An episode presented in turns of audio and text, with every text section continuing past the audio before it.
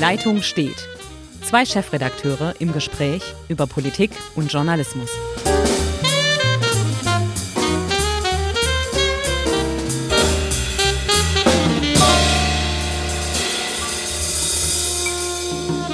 Guten Tag, liebe Zuhörerinnen und Zuhörer. Die Leitung steht mal wieder. Diesmal melde ich mich, Ulrich Becker, Chefredakteur der Südwestpresse aus Ulm. Und am Ende, anderen Ende der Leitung wie immer Hendrik Roth, Chefredakteur der Schwäbischen Zeitung aus Ravensburg. Hallo Hendrik, schön, dass die Leitung wieder steht.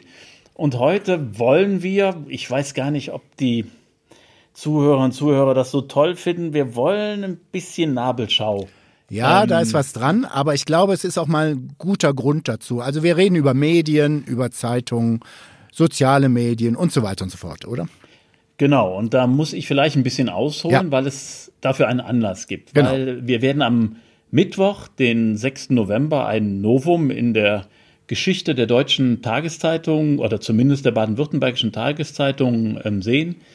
Denn ähm, alle 50, über 50 Titel in Baden-Württemberg werden mit einer gleichartigen Seite 1 erscheinen, genau. wo die Überschrift ist, die beste Zeit für guten Journalismus ist jetzt. Genau. Und da gibt es eine, eine Erklärung aller Chefredakteure, die sich auf einen gemeinsamen Text geeinigt haben, was unter Chefredakteuren nicht so einfach ist, die sich auf einen gemeinsamen Text geeinigt haben, in dem es um die Qualität des Journalismus geht, um die Notwendigkeit von Journalismus, um unsere Arbeit und unterschrieben ist das von allen Chefredakteuren in diesem Bundesland. Genau. Und ich denke, es wird auch bitter Zeit, denn ich glaube, um mal die erste These hier reinzuwerfen, warum wir das überhaupt machen müssen, ich glaube tatsächlich, dass die unabhängigen Medien in dieser Demokratie, die für diese Demokratie so wichtig sind, ähm, ihr Monopol verloren haben, meinungsdeutend arbeiten zu können. Sprich, wir sind nicht mehr, uns wird bei einigen Teilen der Bevölkerung nicht abgenommen, dass wir unabhängig sind, dass wir versuchen, der Wahrheit auf den Grund zu kommen, sondern man unterstellt uns, wir arbeiten für dunkle Mächte oder für irgendeine Partei oder für irgendeine Branche, um irgendwelche Propaganda durchzubringen. Genau, das ist das Problem, mit dem wir ungefähr und in zunehmendem Maße seit 2015 zu kämpfen haben. Ähm, in 2015 hat sich ein Prozess, den es schon mal immer gab, also dem Misstrauen gegenüber der Unabhängigkeit der Presse, das ist ja vielleicht ganz normal, weil wir auch Fehler machen in unserem Job. Ab 2015 hat sich das extrem beschleunigt durch die Flüchtlingskrise und dadurch, dass uns ja gewisse Kreise unterstellt haben, wir würden Informationen unterdrücken, um die Ankunft der Flüchtlinge in einem besseren Licht ähm, dastehen zu lassen. Und daraus hat sich dann eine Bewegung entwickelt, die immer mehr in die Richtung gegangen ist, ihr steckt mit der Politik unter einer Decke, wie du eben gesagt hast, ihr macht das im Auftrag und gesagt hat, naja, aber wir haben ja das Internet, das, das bringt uns alle Informationen, wir können jederzeit über alles verfügen Wozu brauchen wir eigentlich Journalisten, die uns vorschreiben, was wir denken sollen? Exakt. Und das gilt in meinen Augen weltweit für die demokratischen Staaten auf diesem Globus. Denn es gibt einen US-Präsident, der der renommierten und in vielen Augen, viele Leute sagen es ja, darüber kann man diskutieren, der besten und berühmtesten Zeitung der Welt. Der New York Times, die nennt er ja nur Fake News, also Falschnachrichtenproduzent. Also ich glaube, was das Problem, was wir in Deutschland haben, tatsächlich, stimme dir zu, was 2015, sagen wir mal, aufgebrochen ist, ähm, haben wir aber auch weltweit, kenne ich auch aus Frankreich, kennt man in den USA und so weiter und so fort.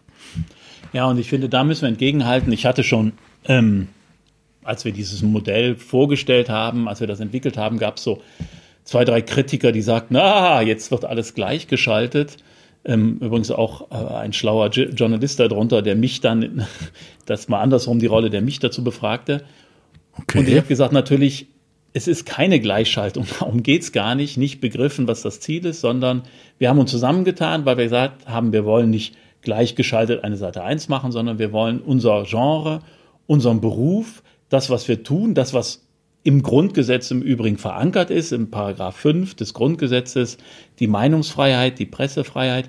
Wir wollen einfach den Menschen nochmal näher bringen, welchen Wert das darstellt, welchen Wert das in der Demokratie darstellt, welcher Wert das überhaupt auch gemessen an anderen Ländern oder Diktaturen, wo sowas nicht selbstverständlich ist, dass es Verlage gibt, die Journalisten beschäftigen, die die so bezahlen, dass sie, dass sie jetzt nicht ähm, jedem Verstechungsversuch direkt nachgeben müssen, sondern dass die unabhängig arbeiten, dass die ihre Meinung sagen dürfen gegenüber der Polizei, gegenüber der Regierung, gegenüber der Wirtschaft, ohne dass sie Repressalien ausgesetzt sind. Das ist ein Gut, das überhaupt nicht hoch genug eingeschätzt werden kann, das dazu führt, dass wir unsere Demokratie wirklich leben können und es ist ein Gut, um das andere Men Menschen in Südamerika zum Beispiel im Moment äh, kämpfen, weil deren Stimme unterdrückt wird. Die können sich nicht frei äußern, weil die Medien gleichgeschaltet sind, weil die Regierung die Medien kontrolliert, weil große Wirtschaftskartelle die Medien kontrollieren.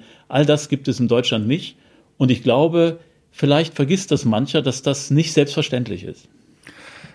Als alter Südamerika-Korrespondent muss ich dir im Detail widersprechen. Es gibt da schon noch eine freie Presse, aber, aber sie haben Ländern, nicht in allen, aber es gibt sie grundsätzlich, sie sind auch sehr stark, aber sie sind auch massiv unter Druck und anders als hier äh, gibt es eine erhebliche Zahl von Toten in Lateinamerika. In Mexiko führt die Spitze an mit getöteten Journalisten. Und das macht eigentlich die Sache ähm, so problematisch. Insgesamt glaube ich, deshalb können wir mal direkt in Medias Res gehen. Ich glaube, das hat natürlich sehr viel damit zu tun mit den sozialen Medien, mit den Möglichkeiten, sich einfach frei zu allem zu äußern. Und ähm, man kann sich in den sozialen Medien seine eigene Wahrheit sofort ergoogeln.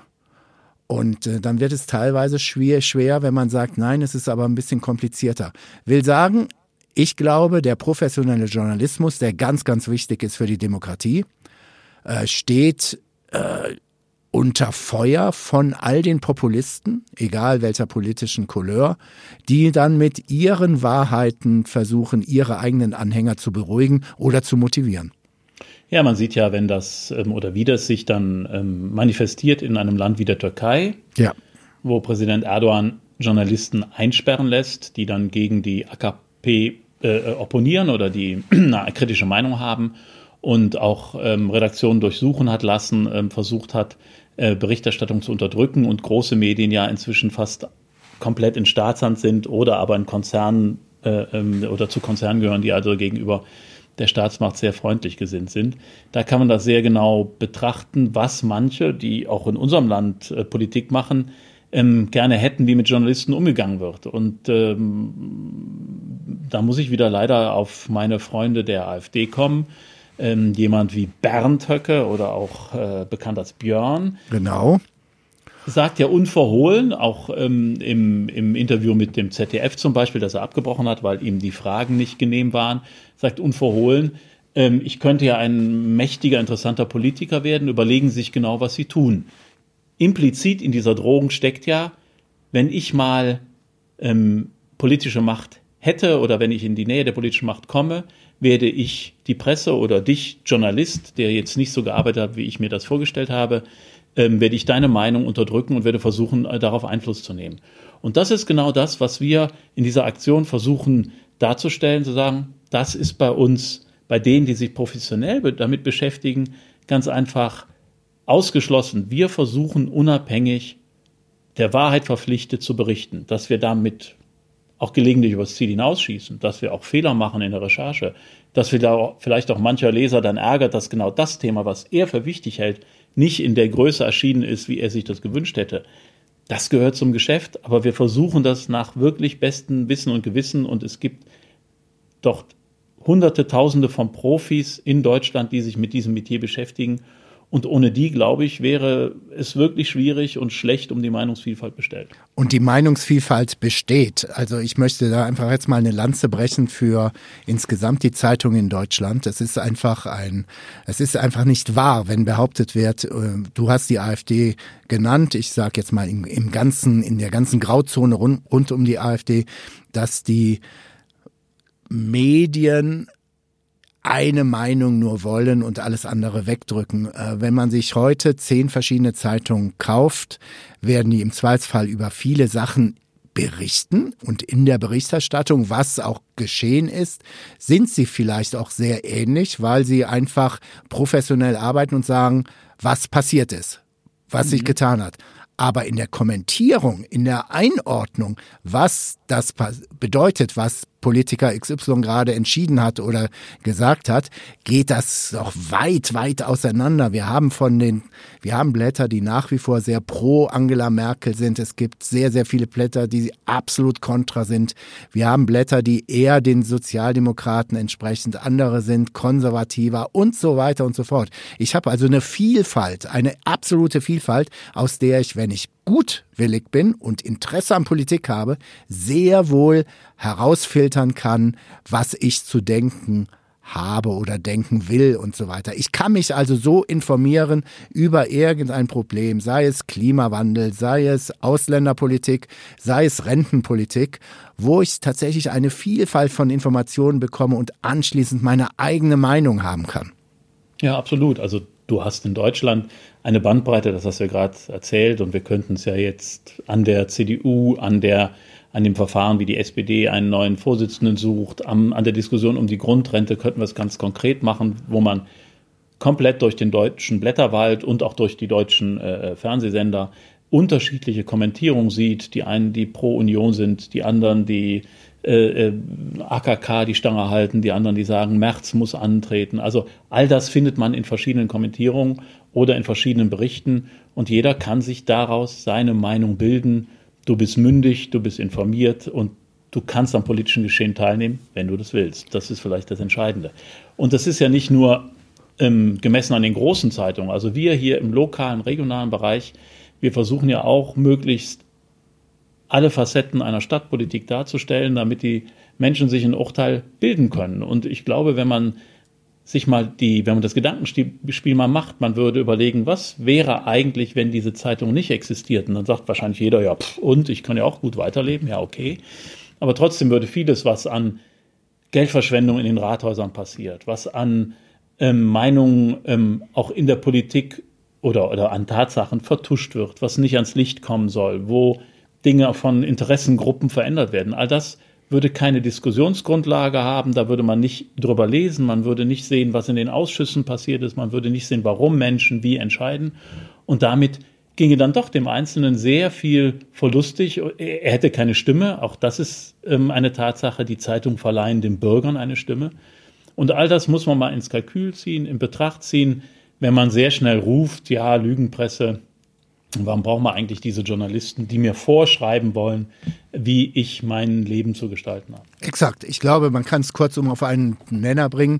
Demokratie ist anstrengend. Wenn ich mich in der Demokratie beteiligen möchte, muss ich mich informieren. Und das ist teilweise halt eine Spur schwieriger, als wenn ich mich nur, sagen wir mal, einen Resonanzboden aus dem Internet suche, der meine Vorurteile als allererstes bestätigt will sagen, ich muss mich, ich muss eigentlich, finde ich, von einem Bürger erwarten können, bevor der seine Stimme abgibt, dass er sich schon eine Meinung bildet. Und dafür sind diese Medien zwingend da. Und deshalb würde ich gerne mit dir einen Punkt mal ähm, diskutieren.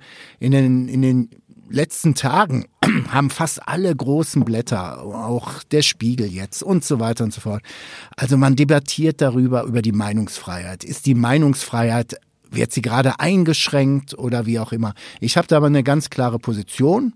Ich behaupte die Meinungsfreiheit und die Betonung liegt bei mir. Ich behaupte es, versuche es aber mit einem Wissen zu untermauern.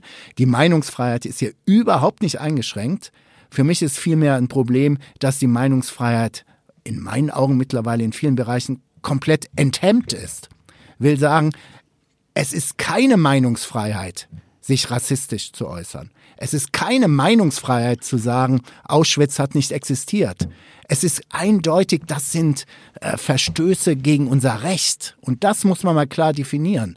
Ähm, aber da gelingt es im Moment diesen rechten Populisten, ich sage eher Demagogen, diesen Demagogen gelingt es, ihre wirklich absurde Meinung als legitim darzustellen. Nein, wenn ich die Rechte von Dritten einschränke mit meiner überzogenen Position, wie zum Beispiel Antisemitismus, dann ist das nicht eine Frage von Meinungsfreiheit, sondern einfach von staatlichen Gesetzen.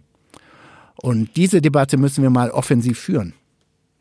Ja, ich sehe das ein bisschen zwiespältiger. Also ich stimme dir zu. Die Meinungsfreiheit als solche ist natürlich null gefährdet, weil wir noch nie in der Geschichte unseres Landes ähm, solche Möglichkeiten hatten, äh, sich zu äußern, ohne dass es irgendwelche Konsequenzen hat. Also ich kann öffentlich, und durch das Internet habe ich ja eine, eine öffentliche Plattform, jeden Politiker angreifen. Ich kann jede noch so absurde Theorie aufstellen. Ich kann, ähm, solange ich in den, in den Schranken des Gesetzes bleibe und daran oft nicht erwischt wird, weil es zu viel Stimmen sind, auch darüber hinaus, ähm, haben wir eine, eine, Hate Speech ist ja überall. Wir haben eine, eine, eine Art und Weise, sich zu äußern, die ähm, an Schärfe zugenommen hat.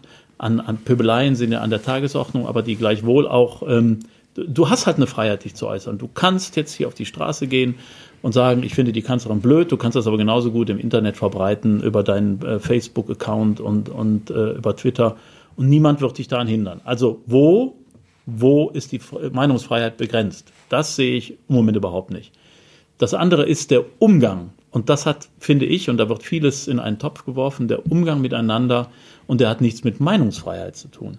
Der Umgang miteinander hat sich ja komplett verändert. Wir sind in, in Schwarz- und Weiß-Lager gegangen und beschießen uns gegenseitig mit den absurdesten Argumenten und sind nicht mehr, und das hatten wir hier im, im, im Podcast schon mal, wir sind nicht mehr in der Lage, miteinander zu diskutieren, einander ja. zuzuhören, sondern wir befeuern uns mit absurden Argumenten. Das heißt, genau wie du sagst, es gibt noch mehr Meinungsfreiheit, aber wir nutzen die gar nicht mehr konstruktiv, nur noch destruktiv. Oder wir können sagen, wir haben eine, wir haben ein Meinungsklima.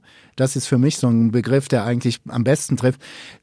Das sehe ich auch kritisch. Wir haben ein kritisches Meinungsklima, wo sich die, die jeweilige gegenseitig einen wirklich mit dem Holzhammer überzieht, ähm, wo es schwierig wird. So, und weil wir nicht mehr zuhören, und da glaube ich liegt der Punkt, den auch Matthias Döpfner im Interview im Spiegel angesprochen hat, weil wir nur noch so mit dem Holzhammer kommen, kann man nicht mehr sagen, also ich denke mal über gewisse Dinge nach. Und ich sage zum Beispiel ähm, Flüchtlingsproblematik. Wir haben natürlich im, im Rahmen der Kriminalität äh, gewisse Zunahmen ähm, im, im, im Bereich dort, wo Flüchtlingsheime sind. Da müssen wir hingucken, warum ist das so? Ähm, die Haltung gegenüber Frauen, die Haltung gegenüber Juden, also Antisemitismus, da müssen wir hinschauen und müssen es sagen dürfen. Aber weil wir nur mit dem Holzhammer losgehen, kriegt man für das Argument, sofort wieder die Keule, so kann man nicht reden, das ist, das ist ähm, in irgendeiner Weise radikal. Wobei. Quatsch, Quatsch. Wobei, Nein, das ist Quatsch. Ja, man muss zumindest mal das benennen dürfen. Man, man muss zumindest mal reden dürfen. Aber das finde ich das interessant, ist, dass das der Oberboss der Bildzeitung sagt. Die Bildzeitung haut nämlich mit mehr als dem Holzhammer auf die andere Seite immer drauf. Na gut, also sie sagt, die sind jetzt nicht die Freunde des, des feinen Stils und des Floretts und, und jeder weiß, oder zumindest ich habe mal bei der Bildzeitung gearbeitet, ich finde, sie sind in vielen Teilen äh, wahrhaftiger als manch andere, manch anderes Blatt, aber da bin ich, glaube ich, da stehe ich alleine, werde ich auch nicht bei jedem Zuhörer. Äh, auch bei mir nicht. ja, ich weiß, das weiß ich. Ja. Ähm, aber was ich das, das, das Entscheidende finde an der Debatte, also die ist natürlich auch bei Döpfner vielleicht auch ein bisschen. Ja, also die Bildzeitung ist da bekleckert sich da nicht nur mit Ruhm, das ist richtig. Aber was ich sagen wollte ist, es geht ja auch in anderen Fällen so weiter. Wenn wir, wenn wir in einer, in einer Diskussion im, im Bereich der Ökologie sagen, okay, wir erreichen unsere CO2-Ziele nicht. Wir sehen gleichzeitig, dass wir nicht in der Lage sind, als Deutschland die Energiewende weiter voranzutreiben oder in der Geschwindigkeit, in der wir das bräuchten, müssen wir darüber nachdenken, ob AKWs länger am Netz bleiben, weil wir sonst keine Versorgungssicherheit haben und keine CO2-Reduzierung. Kommt wieder von der anderen Seite, eine Knüppelei, das darf man nicht sagen, das gibt's doch nicht, das ist beschlossen, das ist man, da ist man direkt ein, ein Umweltschwein. Wenn man nur mal nachdenkt, wir schaffen die eine Lösung nicht, was ist die Alternative? Und das, das, das ist wirklich ein Problem in unserem Land. Wir können nicht mehr, ohne dass die andere Seite jeweils kommt und dich beschimpft und bespuckt, über Dinge reden, die vielleicht, wo man vielleicht mal drüber nachdenken sollte. Und das ist egal von welcher Seite, wo man einfach sagt, wir sind an einem Diskussionspunkt, da müssen wir doch mal mal einfach nach, anfangen nachzudenken und vielleicht in die Diskussion reingehen ohne Scheuklappen. Und was wir im Moment haben, wir haben halt ideologische Scheuklappen. Das hat überhaupt nichts mit der Meinungsfreiheit zu tun. Die ist größer als jemals zuvor, aber wir haben ideologische Scheuklappen. Ich glaube, das liegt, ähm, ich stimme dir in Ansatz zu, teilweise widerspreche ich dir, aber ich glaube, es in dem Fall, sage ich jetzt mal meine Meinung, hat das sehr, sehr viel mit dem Regierungsstil von Angela Merkel zu tun. Ich finde, in den letzten zehn Jahren hat Angela Merkel äh, ziemlich viel Energie darauf angewandt, ähm, ja, ein wenig die Leute zu sedieren. Also es wurde gar nicht, die letzten Wahlkämpfe waren eigentlich äh, ein, so, ein, so ein weiter so. Ähm, die SPD war oft völlig verzweifelt, weil sie mal Politik ansprechen wollte in den Wahlkämpfen und lief ins Leere. Ich glaube, Deutschland muss mal wieder lernen, dass man tatsächlich über fundamentale Sache diskutieren muss und kann.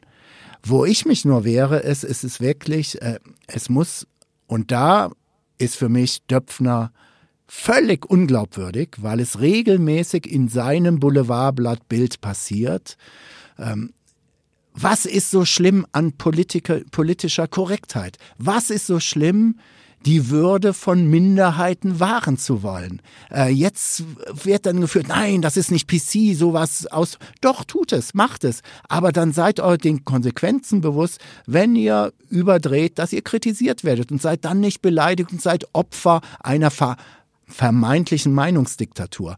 Da dreht sich der Herr Döpfner, den ich eine für eine glatte, das ist auch eine Meinung für so einen Politik-Podcast, eine totale Fehlbesetzung an der Spitze des Bundesdeutschen Verlegerverbandes sehe. Ähm, der dreht sich die Welt so, wie sie ihm gefällt. Und ich finde, ja, gehen wir in die Diskussion, aber bitte, wenn wir dann eine harte Diskussion führen, dann nicht wieder gleich in die Opferrolle, wenn man mal einen kürzeren zieht. Ach, das weiß ich gar nicht. Mein Bildbashing ist ja auch mal billig. Doch, ähm, kann man also aber möchte, in den letzten Jahren massiv machen.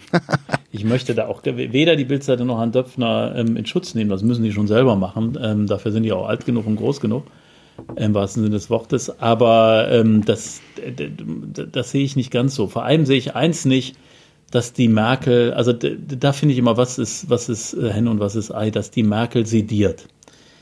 Also Angela Merkel, der unterstelle ich jetzt, sie müsste Führung übernehmen, also sie müsste Entscheidungen treffen, aber dass sie die politische Diskussion sediert hat, das halte ich für vollkommenen Unsinn, weil Angela Merkel ist, und das ist ihre Stärke, deshalb hat sie so lange so erfolgreich regiert, ist ein Spiegel der Gesellschaft. Frau Merkel guckt hin, schaut sich an, was ist und spiegelt die Gesellschaft wieder. Touché, da gebe so, ich dir recht. So, und, und das ist ihr Erfolgsrezept, ja. weil sie sehr klar sieht, wo geht die Reise hin. Sie ist ja nie jemand, der, der, mit einer Vision nach vorne gegangen ist, sondern sie hat immer geguckt, was wollen die Menschen. So, jetzt kann man ihr vorwerfen, ja, du musst die Menschen aufwecken. Hm, nein, gar nicht so einfach. Aber sie ist natürlich oder sie hat abgebildet, dass wir seit zehn Jahren Aufschwung haben, dass wir in einer saturierten, unglaublich desinteressierten, ja teilweise bis an die Arroganz, äh, so, äh, was interessiert mich das alles? Politik, das hat doch nichts mit mir zu tun. Menschen, die sich null interessieren und die bekommen das zurück, was sie sich nicht mehr erkämpfen. Du hast das eben gesagt, Demokratie ist anstrengend und Demokratie heißt auch unterschiedliche Meinungen aushalten und sich mit unterschiedlichen Meinungen auseinandersetzen. Und wenn alle so bequem da sitzen, sagen, mir geht's gut und die da im Rathaus, die sind alle alt und doof, mit denen habe ich nichts zu tun, mach doch mal ein bisschen besser und keiner engagiert sich mehr, ja, dann ist das das Ergebnis. Und dann kommen wir plötzlich zu denen, die sagen, Hö, wir haben jetzt einfache Lösungen, wir pöbeln jetzt los. Und dann wundern sich die, die in der Couch gesessen haben und immer reingepupst haben, huch, jetzt wird über mich bestimmt, das wollte ich doch gar nicht. Deshalb sind die Menschen in England aufgewacht morgens, die jungen Briten, und haben gesagt, huch, jetzt sind wir aus der EU raus, was ist denn jetzt passiert? Das wollte ich doch gar nicht. Ja, steh auf, wähle, bemühe dich, setz dich ein, engagier dich. Aber das ist nicht die Kanzlerin schuld. Das sind die Menschen schuld, die da sagen, mir geht's doch gut, ich verdiene mein Geld, ich fliege. Dann formuliere ich um. Dann formuliere ich gebe dir recht. Ähm, ich formuliere um, ich, dann sage ich aber unter der Kanzlerschaft Merkel hat sich das in der Gesellschaft so und so entwickelt und ich kann mich echt nicht erinnern unter Wahlkämpfen von Angela Merkel, dass da Politik wirklich eine harte Rolle gespielt hat. Sie hat ja ganz gezielt die Dinger rausgenommen. Ja, aber da hast du recht. Aber sie hat sozusagen, ich glaube, sie hat reagiert auf das, was sie in der Gesellschaft wahrgenommen hat. Jetzt kannst du sagen, und da gebe ich dann dir wieder recht, es ist so schön versöhnlich zwischen uns. Nein, nein, heute nicht. dann nein, dann, dann gebe ich dir aber wieder recht. Sie hat natürlich das nicht befeuert. Also sie hat, also das ist das, was ich meine mit mit mit mit, mit Visionen. Also ähm, ich, ja. das hat jetzt, das habe ich jetzt gestern bei Gabor Steingart geklaut, also das gebe ich jetzt zu, das hat er gestern bei Anne Will gesagt. Politiker haben vor, zwei, vor allem zwei Ziele. Drankommen und dranbleiben. Ähm, und, und da hat er natürlich recht. Also entweder wird man gewählt und wenn man gewählt ist, versucht man nicht abgewählt zu werden.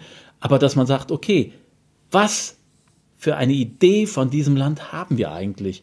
Und haben wir zusammen eine, eine, eine Vision, wo wir hinwollen. Und dazu gehört auch, dass man Leute mitnimmt und sagt, komm, ich politisiere dich ein Stück weit. Aber ich komme, also mir kommt vor, Deutschland wie so ein, so ein, so ein Haus, irgendwie steht's, ja, pff, der Aufzug läuft nicht mehr, also die Bahn fährt nicht mehr und wir, wir flicken die Dachrinne und zwei Ziegel wechseln wir auch aus.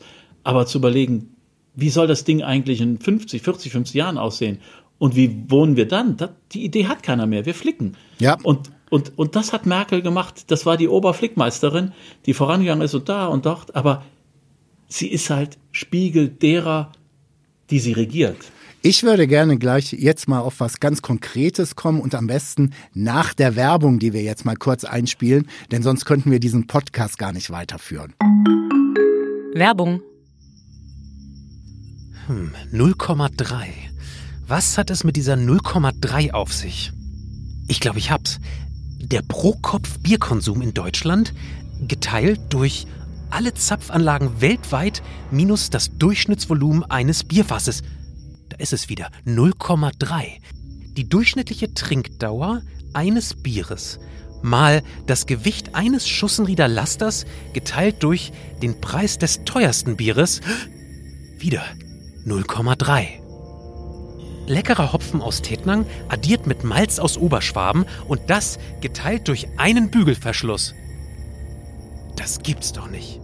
Das neue Ott Spezial in der 0,3 Liter Flasche.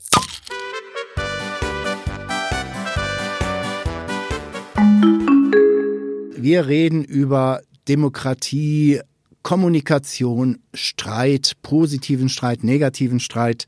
Ähm, diskutieren wir doch mal über die Hamburger Studenten, die Bernd Luke daran gehindert haben, äh, eine Vorlesung zu halten. Zweimal haben sie es verhindert, das dritte Mal unter Polizeischutz. Daraus wird ein Riesenskandal gemacht.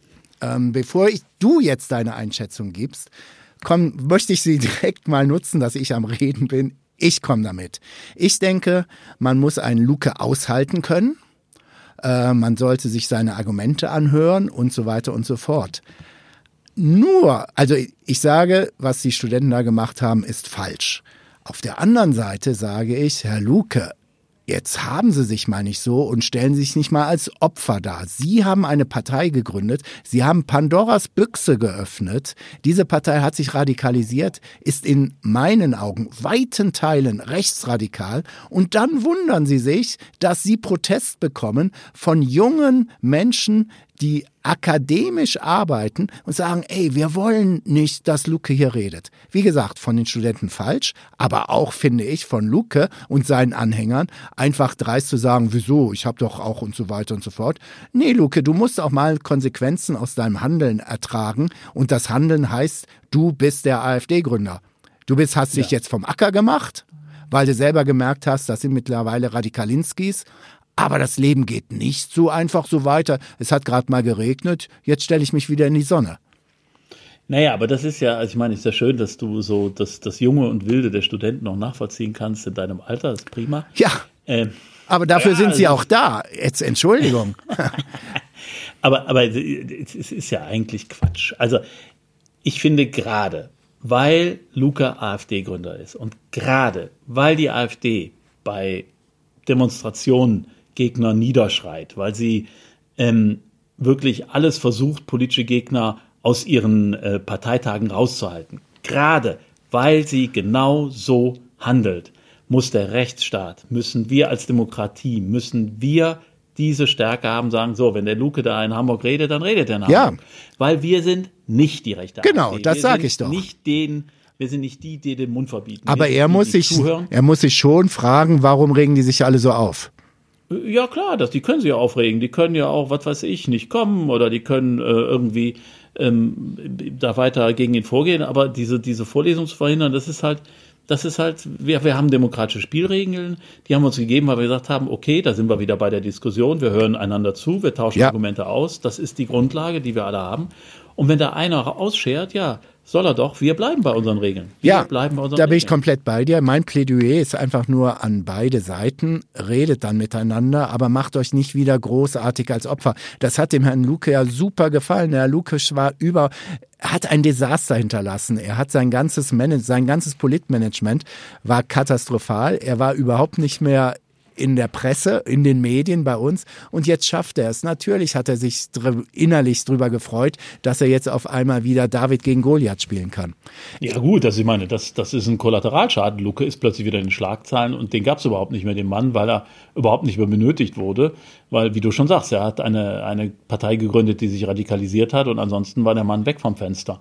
Ähm, aber da muss ich auch sagen, tja, sind wir es schuld? Wir müssen ja nicht so riesig darüber berichten. Nö. Ja, die, die, die, die Studenten haben ihm Gefallen getan. Wir haben einen großen Skandal daraus gemacht. Der Mann ist in Medien. Also tolle PR.